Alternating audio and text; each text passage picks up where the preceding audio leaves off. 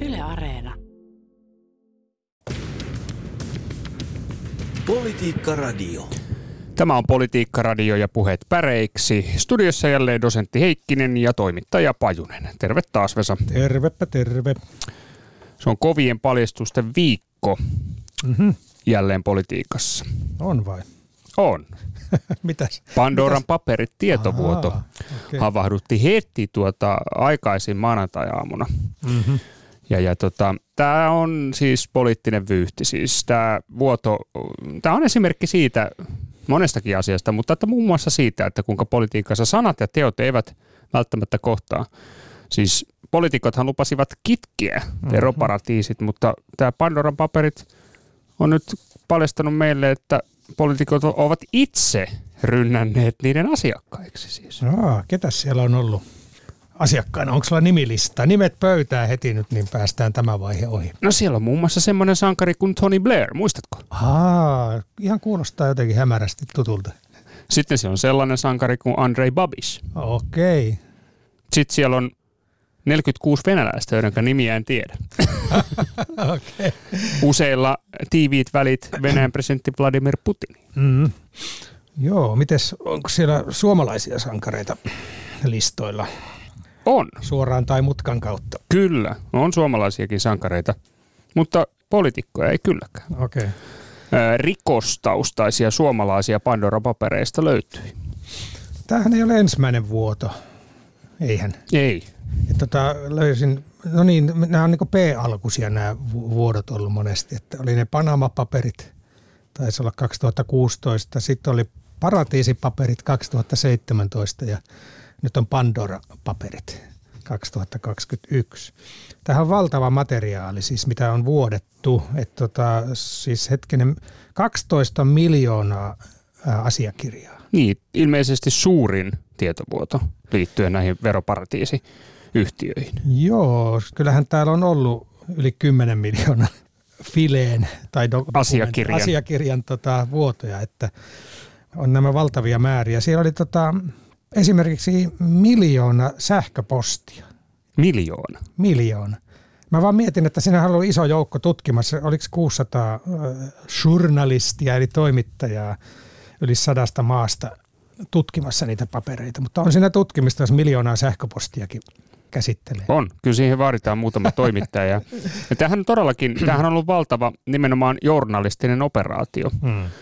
Tämän tietovuodon ja näiden aikaisempien, muun muassa Panaman papereiden tietovuodon paljastaminen. Ja täältä Yleltäkin Pandoran papereita ovat käyneet läpi.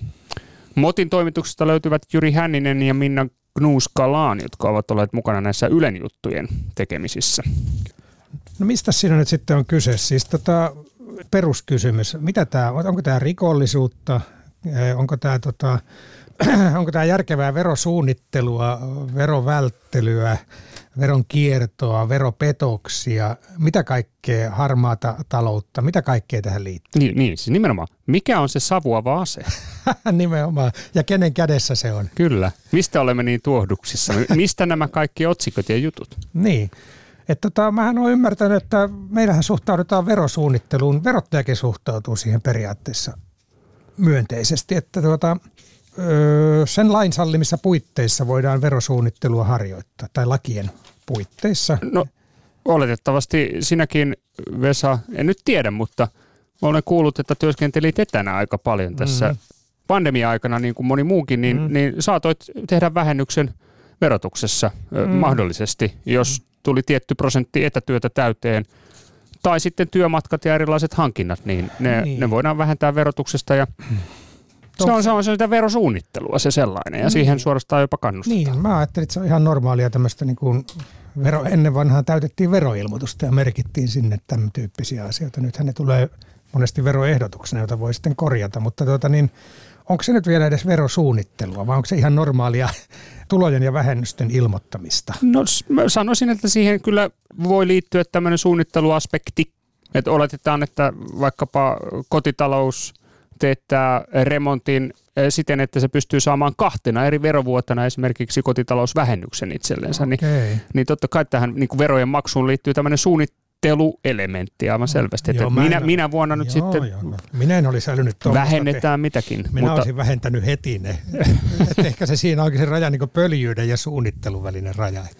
Että ja, moni ei varmaan ymmärrä käyttää noita mahdollisuuksia hyväksi. Niin ja sitten tietysti tämähän on varsinainen pykälä viidakko, että et, et niin. eihän se verotuksen maailma ole mikään helppo maailma. Että. No näin olen ymmärtänyt. Siis tässähän on siis varmaan kansalaiset, äh, duunarit eri asemassa kuin yritykset ja yrityksissä taas pienet yritykset varmaan eri asemassa kuin isot, valtavat kansainväliset yritykset, joilla on se lakimiesten armeija ja verosuunnittelijoiden armeija siellä nimenomaan hommaamassa näitä tuota veroetuja ikään kuin, mm. tai, tai siis suunnittelemassa sitä verotusta järkevästi. Ja eiköhän tämä nyt kuitenkin liity sitten tämä Pan- Panama ja Pandora ja muutkin paperit siihen, että, että on ollut järkevää viedä sitä rahaa niin, kuin niin sanottuun veroparatiisiin. Niin, siis tämähän liittyy kansainväliseen siis verokilpailuun okay. tai siihen, että tuota, on olemassa paikkoja, jotka suorastaan kilpailevat siitä, että sinne saadaan rahaa, eikä, eikä niin väliä sen suhteen, että mikä sen rahan alkuperä on. Mitä se semmoiset valtiot tai paikat on? No, no ovatko ne niitä veroparatiiseja sitten? Tuossa oli Iltalehdessä, en muista milloin se ei kovin pitkä aika sitten oli juttu, top 10 veroparatiisit, eli kymmenen suosituinta tai merkittävintä veroparatiisia. Se oli jännä lista. Siellä oli Britannian Neitsytsaaret, Keimansaaret, Permuda, Alankomaat, Sveitsi, Luxemburg, Hongkong, Jersey, tämä Jerseyn saari mm. kanalissa, Singapore ja Arabiemirikunnat. Nämä oli niin kuin parhaat veroparatiisit. Vaikka monet niistä niin kuin ovat Euroopassa tai sitten entisen brittiläisen kansanyhteisön alueella. Joo, siis tämä on jännä. Tämä on niin kuin eurooppalainen juttu. Niin, no mikä tämä on, että mulla ei ole tähän suoraa kantaa, mutta on tämmöisiä otsikoita esimerkiksi ihan merkittävistä suomalaisista liikealan ihmisistä, niin en, ennen vanhan puhuttiin liikemiehistä, niin esimerkiksi, että Björn Wahlroos on siirtänyt Luxemburgin veroparatiiseihin yli 140 miljoonaa euroa. Oli tässä takavuosina tämmöinen juttu. Björn Wahlroosin vero, mitä tämä nyt on, suunnittelusta. Niin, siis oli, onko se veron kiertoa, onko se verovälttelyä, vai verosuunnittelua? Joo. Siis veron kiertohan on, siis sehän on laitonta. Niin. Se on rikollista toimintaa. Verovälttely. Tai mm-hmm. sitten on tämä, tämä harmaampi alue, tämä aggressiivinen verosuunnittelu, mm-hmm. mm-hmm. jota vastaan muun muassa Euroopan unionissa kyllä halutaan niin kuin poliittisilla toimenpiteillä äh, kyllä kamppailla, koska se aggressiivinen verosuunnittelu, jota juuri nämä isot ikään kuin mm. kansainväliset toimijat harrastaa, niin, niin, niin se, se on niin kuin aika raskas taakka mm. valtioille kantaa, koska siitä tota, no, niin jää valtavat määrät veroja maksamatta. Joo, siis sen seurauksena. Kyllä, ja kyllä. sitten myöskin siinä on se toinen juttu, että se, se on ajateltu, että se vääristää myös kilpailua. Joo, ja tässä on monenlaisia prosesseja. Sattumalta juuri taisi olla eilen oli uutista tämmöisestä tutkimuksesta. Lauri Finer on tehnyt artikkelin, tota, hän työskentelee muuten Sirpa Paateron avustajana. Tämä Lauri Finer, joka tekee väitöskirjaa tai hetkinen on väitöskirjatutkija, niin kuin nykyään sanotaan, niin tota, hänen mukaansa elinkeinoelämän edustajat ovat aktiivisesti olleet mukana luomassa verolainsäädäntöön aukkoja, joiden vuoksi Suomi on menettänyt vuosittain kymmenien miljoonien eurojen verotulot. Tutkimus keskittyy niin sanottuun korkovähennysrajoitukseen. Sillä pyritään estämään korkojen avulla tapahtuvaa aggressiivista verosuunnittelua. Lauri Finnerin tulkinta on se, että elinkeinoelämän etujärjestöt – on niin kuin systemaattisesti tai on luomassa aukkoja, joiden, joita voidaan täyttää, eli voidaan suunnitella sitä verotusta. Aika mm. raju juttu mun mielestä. Ja tuota, Se on ö, kova väite, on, joo. Ja, et mikä niin kuin elinkeinoelämän vaikutus on sitten tämmöiseen lobbaamiseen ja, ja siihen mm. lainsäädäntöön. Että eri järjestöjä kutsutaan asiantuntijakuulemisiin ja voi antaa lausuntoja lakiesityksistä. Ja, mutta mikä se vaikutus sitten on esimerkiksi siihen valtion budjettiin? Politiikka Radio. Joo, Politiikka Radio ö, käynnissä äänessä dosentti Heikkinen ja toimittaja Pajunen. Tuota, no, ö, en ota kantaa nyt tuohon asiaan, mm. mutta tota, kysymys kuuluu, että kuinka ikään kuin läpeensä lobattu Suomen eduskunta on, on näihin veroasioihin liittyen ja ylipäänsä kuinka suuri kysymys tämä on niin kuin mm. Suomen kannalta tämä asia. Nimittäin tota, näitä Pandoran papereita läpikäyneet juuri tämä Juri Hänninen ja Minna Gnus Galan nostivat kiinnostavalla tavalla esiin eh, niin kuin ratkaisun, jota kansainvälisesti on ehdotettu, siis korjaamaan tämä veroparatiiseihin liittyvä mm-hmm. ongelma. Ja, ja se ratkaisu olisi se, että kaikkien yhtiöiden todelliset omistajat olisi kerrottava ja että tieto olisi täysin julkinen, ei mitään poikkeuksia ja piste. Tämä on heidän näkemyksensä siitä, että, että tällaisella täydellisellä avoimuudella, jos ei ole mitään poikkeusta mihinkään suuntaan, asia voitaisiin korjata. Mutta Suomen kannalta tämä on vähän olo juttu. Mm. Nimittäin paradoksaalista kyllä, niin sähän tiedät, että että meillähän on nämä kateuspäivät kohta, kohta siis e- edessä, eli siis verotiedothan on Suomessa julkisia. Meillä on periaatteessa tämmöinen perusperiaate, että me ollaan hirveän julkisia näissä veroasioissa. Mm-hmm. Mutta tota, Suomi on itse asiassa näiden yritysten omistajatietojen suhteen siis aikamoinen eurooppalainen takapajula. Okay. Verrattuna vaikkapa veroparatiisina tunnettuun Luxemburgiin. Tämä on hämmästyttävää, mutta totta. Siis toisin kuin veroparatiisimaa Luxemburg, niin Suomi ei ole tehnyt niin sanotusta todellisten edunsaajien rekisteristä yleisölle julkista lainkaan. Okay. Suomi on ottanut kyllä käyttöön tämän rekisterin, mm-hmm. joka on siis osa ö, EU-direktiiviä, joka liittyy rahanpesuun. Mutta se on käytännössä oikeastaan kuollut kirjain Suomessa, koska tämä rekisteri on julkinen. Ja sitten myöskin ilmeisesti ö, näin tota, Motin ö, toimittajat tätä käsittelevät, että, että sen, sen rekisterin tiedot on, on, on kovastikin myöskin puutteellisia. Mm-hmm. Ilmeisesti kai siitä syystä, että sitten ei ole millään tapaa sanktioitu sitä, että, että toimitetaanko sinne tietoja vai ei. No mikä tässä Eli Suomesta on todella vaikea löytää näitä niin sanottuja todellisia edunsaajia. Kuulemma veroparatiisimaa Luxemburgista se on helpompaa. No nyt kyllä meni niin kuin aivot solmuun. Siis tota, mä oon ymmärtänyt, että ylipäätään toi, toi tota, mikä tässäkin on keskusteltu tämän Pandoran yhteydessä, että nämä on ketjutettu nämä firmat ja niin todellista omistajaa ei löydy. Ja sitten mone, mone, lopulta sitten katsotaan Putinin suuntaan, että Putin, ne on niin Putin ne omistaa sitten lopulta. Mutta että tämä on niin jotenkin järkyttävää, että siis suomalaisten yritysten niin tietoja. Todellisia edunsaajia, kuka on todellinen omistaja, taustalla. Siis tarvitaan tämä todellisten edunsaajien rekisteri ja sellainen on ikään kuin EU-lainsäädännössä säädetty. Mm. Sellainen pitää olla käyttö, mutta sen pitäisi olla julkinen.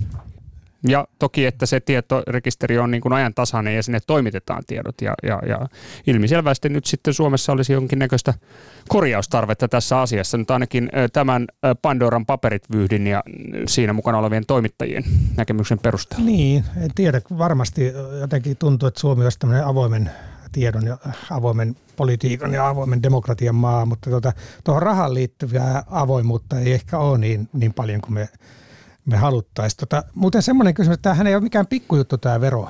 Tiedätkö paljonko Suomessa kerätään veroja vuodessa? Semmoisia, mitkä tulee tietoon. Hmm, mun, mun, minun itse asiassa pitäisi se kyllä tietää.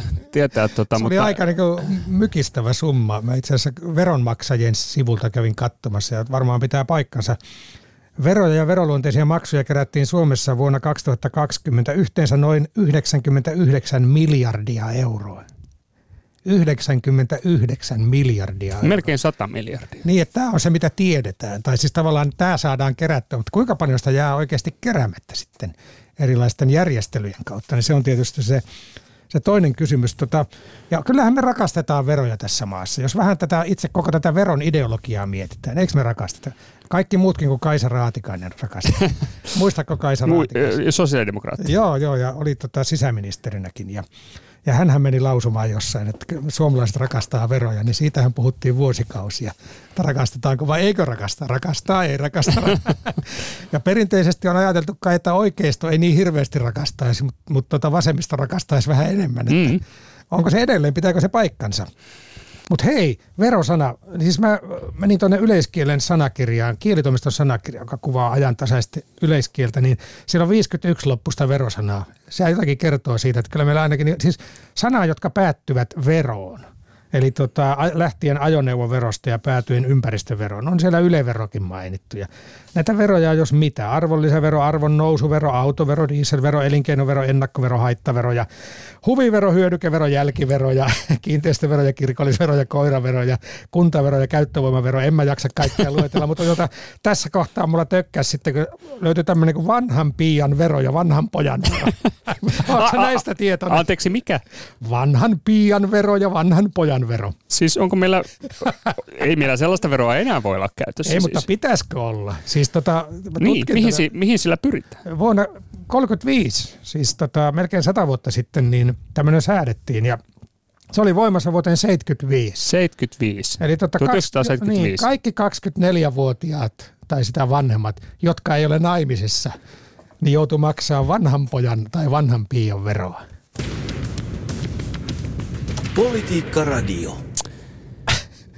Vai sillä tavalla? Aikamoinen siis, siis edelleen, siis mihin se, sillä siis pyrittiin niin kuin kannustamaan perhe, se oli perhepoliittinen vero. Perhepoliittinen vero ilman muuta, tuota, pitää saada uusia veronmaksajia, niin pannaan tota peitot heilumaan. Niin, kova vero kaikille naimattomille. Niin, eikö tämä jotenkin ole tätä nykykeskustelua? Niin tota, synnytystalkoisiin ja muihin liittyen, että miksi kukaan puolue ei ole keksinyt, palautetaan vanhan piia ja vanhan pojan tai vanhan henkilön vero, niin kuin nykyään korrektisti sanotaan. Siis e-, esitämmekö me nyt tässä lähetyksessä, että puolueiden pitäisi ottaa tämä agendalle? Siis Ilman muuta. Tämähän on, tota, siis, tämähän on osa tällaista niin kuin modernia talousajattelua, että siinä ajatellaan että, tuota, että verolla on tämmöinen vahva kannustinvaikutus, ohjausvaikutus. No, että kun muuta. säädämme tämmöisen veron, niin ihmiset rupeavat toimimaan toisella tavalla ja peitot rupeavat heilumaan ja, ja pariskuntia syntyy. Kyllä Näinkö? Hetekat, Päästään hetekat narisemaan nyt taas, ei siinä mitään. Tota, niin ilman syntyvyysongelmasta eroon. Kyllä, kyllä. Että voihan tätä verotuksella ohjailla ja ohjaillaankin niin kuin perheasioita hyvin paljon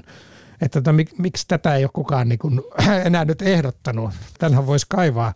Sehän oli ihan tota, merkittävä monta pykälää sitten verotus kiristyi, jos ei ollut vielä, vielä perhettä eikä lapsia 24-vuotiaana. Niin. No niin, siitä nyt vaan tota, eduskuntapuolueet rohkeita veroavauksia tekemään. Niin, kyllähän näitä muitakin veroja. Nythän siis, eihän tämä 50 veroloppuisen sanan luettelo ole niin kuin pysyvä, että nythän sieltä puuttuu esimerkiksi maakuntavero. 50 eri verosanaa, no, siis oli, eli, eli no. tota, verojen rakastajien maa siis, niin kuin jos lasketaan sanojen määrällä. Oli joo, mutta oli siellä tietysti muutama, joka on vähän erikoisempi, niin kuin suppilovahvero ja, ja keltavahvero ja, ja ylipäätään vahvero, mutta kyllä nämä muut oli ihan veropoliittisia ilmauksia. Ja varmaan näitä veroja on siis historian saatossa ollut paljon paljon enemmän. Kaivoin muun muassa tietoa vanhoista veroista, joita ei enää ole.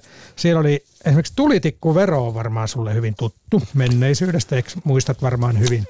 Täysin kirkkaasti. Joo, ja mitäs niitä oli, kun mä löydän oikean paperin? Siellä oli todella kiinnostavia veroja. Savuvero oli ainakin yksi. Hei, pelikorttivero. Pelikorttivero? Joo, tulitikkuvero, pelikorttivero, lomaverokin on ollut ja savuvero. Pelikorttivero oli tota, autonomia-aikana alkaa jo vuodesta 1842 säädettiin Suomessa valmistetuista pelikorteista suoritettavaksi leimamaksua. Mm-hmm. Mm-hmm. Tulitikkuvero alettiin meillä kantaa vuonna 1922 veron säätämistä perusteltiin valtion taloudellisilla syillä. Tulitikkuja pidettiin sopivana verotuksen kohteena siksi, että tikkuja käytettiin usein tupakoinnin yhteydessä. Eli tämä oli tämmöinen niin ylellisyysvero, haittavero. Niin, yle, jompi kumpi, tai molemmat. tai molemmat. Että tota, onhan näitä, niin kuin, me, on, me on oltu aika luovia näissä verohommissa ja on keksitty, jos jonkinlaista maksettavaa. Mutta hei, mitä jos veroja markkinoitaisinkin, kun nehän on monesti niin negatiivisia julkisessa keskustelussa. Mm-hmm Tosin jotkut sanoo, että ilman veroja ei ole valtiota eikä voida mitään palveluja taata, niin jos niitä alettaisikin markkinoimaan, että kun maksat tota veroa, niin tässä maksat lapsellesi peruskoulua tai tuossa maksat äh, tota, vanhemmille siis terveydenhoitoa. No, oli... Ne on tavallaan niin, että niillä ihminen pakotetaan ostamaan tiettyjä palveluja julkisilta toimijoilta. Eli tämmöinen viestinnällinen vinkki nyt verottajalle. Ilman muuta. Että kääntäkää kurssia tähän suuntaan. Mutta tota, siis joo, siis jos ei nyt niin kuin suomalaiset, niin, kuin, niin kysymys siitä, että rakastavatko suomalaiset veroja vai eivät, niin tota, tai minkälainen maa Suomi on, onko Suomi niin kuin veroparatiisi vai ei, niin tollistan perusteella niin ainakin verottajan paratiisi ilmeisesti tuntuu olevan, koska aika monenlaista eri veroa on tässä nyt sitten ollut. Nimenomaan, että kenen näkökulmasta katsoo, että tuota, veroparatiisi voi olla semmoinen, missä on aivan järkyttävän paljon veroja kaikkea. Se on niin verojen paratiisi. Sitten taas niiden maksajien kannalta veroparatiisi on semmoinen, jossa ei ole ollenkaan veroja. Politiikka Radio. Joo, Politiikka Radio käynnissä. Puheet päreiksi ohjelma. Äänessä dosentti Heikkinen ja toimittaja Pajunen perjantai käynnissä. Ja verot asioilla mm-hmm. tällä kertaa liikenteessä. Kiinnostava kokonaisuus. Lähti liikkeelle tuosta Pandoran mm. papereista tämä koko keskustelu ja nyt olemme jo käyneet läpi tulitikkuverot ja vanhan piian verot ja pelikorttiverot. Kyllä, kyllä. Ihan tärkeitä keskeisiä veropoliittisia historiallisia faktoja. Mm, odotamme kiinnostavampaa verokeskustelua eduskunnassa. Tämä toimikoo Niin. nyt täkynä vaikka sinne suuntaan. Kyllä, Tätä siinä- voi keskustella monella tapaa. Joo, ja siinähän voisi lainata vaikka vanhoja veroajattelijoita, niin kuin filosofi Sokrateesta. Hänhän on tunnettu vero, vero tuota, teoreetikko. Sokrates. kyllä, kyllä. Tunnen hänet niin kuin filosofina ja, ja monen äh, poliittisen filosofian kantaisena, mutta että veroteoreetikkona en kyllä tunne Sokratesta. Että mihinkäs siis tämä nyt viittaa? Tämä verotushan ei nimittäin ole ihan uusi asia ihmiskunnan historiassa, että jo satoja vuosia ennen ajanlaskun alkua, niin kun Sokrates meni tokaisemaan, että poliitikot ovat pinnistäneet kekseliäisyytensä äärimmilleen löytääkseen uusia verotuskohteita. Siis, eli Sokrates oli tuottunut äh, u- uudesta veropoliittisesta avauksesta siis Kyllä. omina aikoinaan. Ilmeisesti hän oli sitä mieltä, että nyt on veroja on saatu ihan kystä kyllä. Että No mitenkäs paikallinen iltapäivälehti tähän suhtautuu sitten? Sokrates tuottui eduskunnassa. Joo, nimenomaan. Iso lööppi. Ja tota, onhan se raamatustakin tuttuja nämä verotarinat. Tuota, keisari Augustukseltakin kävi käsky maailman verolle panemisesta ja ja, ja Benjamin Franklinin suuhun pantu silloin Yhdysvaltain itsenäisyysjulistuksen aikoihin tämmöinen lausuma, että tässä maailmassa ei mitään voi sanoa varmaksi, paitsi kuolemaa ja veroja. Joo, tämä ei ole siis uusi asia politiikassa, siis ei. keskustelu veroista. Ilmiselvästi, jos Sokrateksen aikana jo on Ei, ja mä kattelin vähän, Harrastettu vähän verodebattia. Niin, vähän kattelin 80-90-luvun noita eduskunnan keskustelupöytäkirjoja, niin se on aivan sitä samaa, mitä nykyäänkin, että onko veroja liikaa vai liian vähän ja, ja kuka rakastaa veroja, kuka vihaa veroja ja miten niitä pitäisi kerätä. Ja, siis tämä on ihan tätä ydintä tässä poliittisessa debatissa. Jo Sokrateeksen ajoilta saakka, vai onko se Sokrateen ajoilta saakka? Niin, miten se taipuukaan? Suomi on hankala kieli. Politiikka Radio. Joo, niin paljon kuin veroja öö, Vesa rakastammekin tai vihaamme, mm-hmm. miten vaan, niin meidän on mentävä kuitenkin eteenpäin Mennään, päivän mennään. politiikan sanaan. Ehkä palataan niissäkin veroihin vielä. Tässähän on ollut nyt monenlaista. Meillähän on puhuttu arvonnousuverosta tässä viime aikoina ja onko sen nimi sitten maasta poistumisvero, onko se rikkaiden vero vai mikä se on? Niin, tämä verojen nimeäminen, Niin. se on omaa sanataidettansa ja poliittista kyllä. vaikuttamista tietysti, että miten niitä kehystetään. Ja tämä Jerseyn saarikin oli otsikoissa. Sitähän voisi ehdottaa vaikka päivän politiikan sanaksi. Mulle tulee Jerseystä mieleen toi komisario Bergerac, mm-hmm. joka 80-luvulla seikkaili siellä Kanaalin saarella. Ja Jäi semmoinen mielikuva, että on kyllä pieni saari, jossa on vähän väkeä, mutta aivan mahdottomasti rikollisia. että niitä riitti moneksi vuodeksi niitä keissejä tutkittavaksi. Oli monenlaista ketkua siellä. Se oli pitkä sarja. No, oli se pitkä sarja ja kyllä Jerseyn kaikki rikolliset varmaan käytiin siinä läpi, mutta Jerseyhän on mainittu yhtenä veroparatiisina ja se oli tässä otsikossa, kun Elina Valtosella kerrottiin olleen 100 000 euro arvoinen talletus Jerseyn saarella ja Valtonen selitti sitten, että hänen työnantajansa oli halunnut maksaa hänen palkkaansa sinne. Hmm. Eikö se näin mennyt? Juuri näin. Tuota noin, päivän politiikan sanat Mm. mm. tällä viikolla. Vinopino-ehdotuksia monesta eri aiheesta. Kyllä. Mistäs lähdetään Nyt on liikenteeseen? kirjoa. No lähdetäänkö selibaatista? Hmm. No lähdetään vaikka siitä liikenteeseen. Vakavoidutaan hetkeksi. Se liittyy kirkkoon, eikö vain? Joo, Petri Lindroos ehdottaa. Mennään kansainväliselle kentille. Sana olisi selibaatti. Ei oikein tahdo katolisilta papeilta onnistua. Tässähän tuli tietoa tota, Ranskan katolisen kirkon ö, vakavista ja niin kuin määrältään valtavista väärinkäytöksistä, mitä siellä on niin kuin lapsia kohtaan tehty sen Mm. katolisen kirkon piirissä. Ja siellä on kova keskustelu Ranskassa ja muuallakin. Tämä katolinen kirkkohan on monesti esillä väärinkäyttötapauksissa. Ja maailman asioista Nobelista on puhuttu paljon viime aikoina. Kyllä, se on totta. Tänään hän julkistetaan Nobel. Kyllä, Kyllä. Se on jännä taas nähdä. Sehän on sinänsä, sehän on näistä Nobeleista ehkä niin sanotusti poliittisin, että, että monesti se on mennyt myös poliitikoille. Ja joku väärälle, joka tuolla heitti, että onko nyt Trumpin aika saada vihdoin se, Mm. se tuota Nobel. Kalle Järvi ehdottaa Nobelia, olisikohan Nobel hyvä sana tälle viikolle ja Kim Rantala, nythän on Nobelista, Nobeleita jaettu harva se päivä, joten ehdotukseni on Nobel. Se on hauska, tuo dynamiitin keksijä Alfred Nobel on saanut myös rauhanpalkinnon, Niin, niin, tai antanut rauhanpalkinnolle nimen. niin. No siis, siis nimenomaan siis Nobelin rauhanpalkinto julkaistaan tämän. Kyllä, kyllä. Rauhanpalkintoakin on jaettu tuota 1900-luvun alusta asti, että, ja on se Suomeenkin osunut. Kyllä, Martti Ahtisaari. Martti Ahtisaarelle ja tietysti myös rauhan turvaajille ainakin kerran annettiin, ja siellä tietysti siinä joukossa on paljon suomalaisia. Joo, mennään eteenpäin. Anna Koppanen ehdottaa normaalia. Joo, liittyy varmaan siihen, kun eräs areena tuolla Tampereella on, on tuota, vai, taloudellisissa vaikeuksissa ja sille pitäisi nimikin vissiin vaihtaa. Joku ehdotti, että se olisi Eppu Normaali Areena. No okei, okay, ei se liity tähän vaan. Voisihan se liittyä. Voisi liittyä. Eduskunta siirtyy paikoille ja karaokea saataisiin laulaa, Anna, Anna sanoo.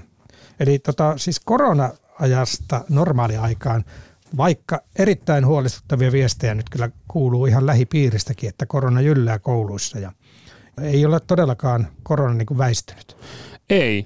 Pääministerihän antoi kovan linjauksen tässä siitä, että yhteiskunta avautuu. Mm-hmm.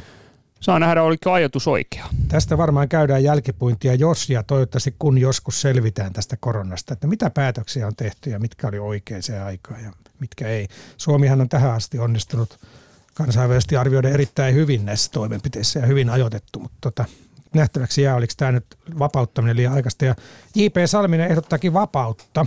Rajoitukset loppuu, elämä alkaa, kysymysmerkki, liian aikaista jäänee nähtäväksi. Joo, ja tota noin, niin, ö, Antti Veijalainen siirtää katsetta eduskunnan suuntaan. Mm-hmm. Siis hän ehdottaa sanaa mikrofoni vika. No niin, siellä ei tekniikka pelannut. Siellä oli katkos. Mikrofonit ei toimineet ja tota, nythän tosiaan tuohon normaaliin liittyen, niin nythän eduskunnassa kansanedustajat voi täyttää koko salin, että ei tarvitse enää jättää niitä välejä. Kaikki pääsee kerralla ja ministeriaitiotkin voi olla täynnä, että näistä turvaväleistä on siellä siellä luovuttu. Kyllä, ja Ano Turtiainen ja Mikko Kärnäkin ottivat yhteen Ai. eduskunnassa. En tiedä, johtuuko se nyt siitä, että tosissaan jokainen penkkirivi piti sitten täyttää täyteen ja hmm. tunnelma meni liian tiiviiksi, mutta tota siellä nyt sitten erilaisia solvauksia heiteltiin keskenään. Joo, Eero Raittio ehdottaa päivän politiikan sanaksi hullua. No Mikko Kärnä on viitannut, että kun meni saliin maski päällä, Ano Turtianen huusi, että eikös Kärnä pääse vieläkään tuosta maskista eroon. Huusin ukolle, ettei tässä uskalla, kun on niin monta hullua rokottamatonta vielä tässäkin salissa. Nythän muuten Antti Rinne ainakin otti kovasti kantaa eduskunnan puhekulttuuriin ja tämä on kiinnostava aihe. Ja siellä oli niin kuin jopa tämmöistä, että on, on tapauksia, että joku kansanedustaja ei ole uskaltanut mennä johonkin kokoukseen, koska on pelännyt jotain toista kansanedustajaa mm-hmm. ja hänen reaktioitaan. Että siellä on aika rajua ilmeisesti ainakin kielenkäyttöä ja semmoista niin kuin kielellistä uhkaa ilmassa. Tästä raportoitiin muun muassa Demokraattilehdessä, eli juttua tästä. Tota noin, niin Ilkka Lundberg ehdottaa punavihreätä keinua. Tiedätkö, mikä on punavihreä keinu? Semmoisiahan näkee tuolla puistoissa ainakin. En ole nähnyt itse. Joku näkee ehkä. Kuka näkee, kuka ei. Kuka osaa katsoa, niin näkee. Joo, no ei, voi olla, että sellaisia näkee, mutta tota... Usein käyti optikolla auttaa. Punavihreä keino, tämä liittyy galluppeihin, joo, joo. mielipidemittauksiin. Kannatus keinahtelee punaisten ja vihreiden välillä. Juuri näin, nimenomaan. Mm. Joo. Se tarkoittaa sitä. Ja tota, aktiivimallia esittää Janne Rautakoski, tota, aktiivimalli 2, tota, sitä ei kuulemma saa sanoa aktiivimalliksi. Se on vaan se pohjoismainen työnhaun malli. Kyllä joo. Aktiivimalli on, se on, se on tabusana. Joo. Mut se on julistettu sinä, panna. Nyt työnhakijoita aktivoidaan. Pitikö kerran viikossa hakea jotain työpaikkaa, muuten ei niin sanottu hyvä heilu siinä. Joo, tämä on pohjoismainen malli. Joo. Mutta nyt varmaan pitää ruveta avaamaan tätä päivän politiikan sana laatikkoa. Avataan, joo. Se ei ole tuo kaatuminen. Voisi olla Voihan kyllä. se laatikkoon kompasta. Ehkä joku yritys kaatuu tuohon lippaaseen. Niin. Tässä tuodaan esiin siis Urho Kaleva Kekkonen ja Pasi Nurminen, kaksi suomalaista urheilusankaria. Valtiomiestä. Niin, valtiomiestä ja urheilusankaria ja heidän, heidän tota edesottamuksiansa lentokentällä, kun Tossu vähän lipsahti. Mm ja, ja tontti kutsui. Niin. Ö, mutta, mutta siis tällä viikollahan on kaatuneet aivan muut kuin urheilusankarit ja valtiomiehet. Siis, kyllä, kyllä. Vaikkakin muutama valtiomies on ehkä kaatunut näihin Pandoran mm. papereihin, mutta siis Facebook, Instagram, WhatsApp, Joo, kyllä. ne kaatuivat. Oli, oli pitkä katkos ja monet olivat paniikissa ja Okei, mutta siis Pandoraa ja veroparatiisia tietenkin ehdotetaan. Pekka Ripatti ehdottaa veroparatiisia.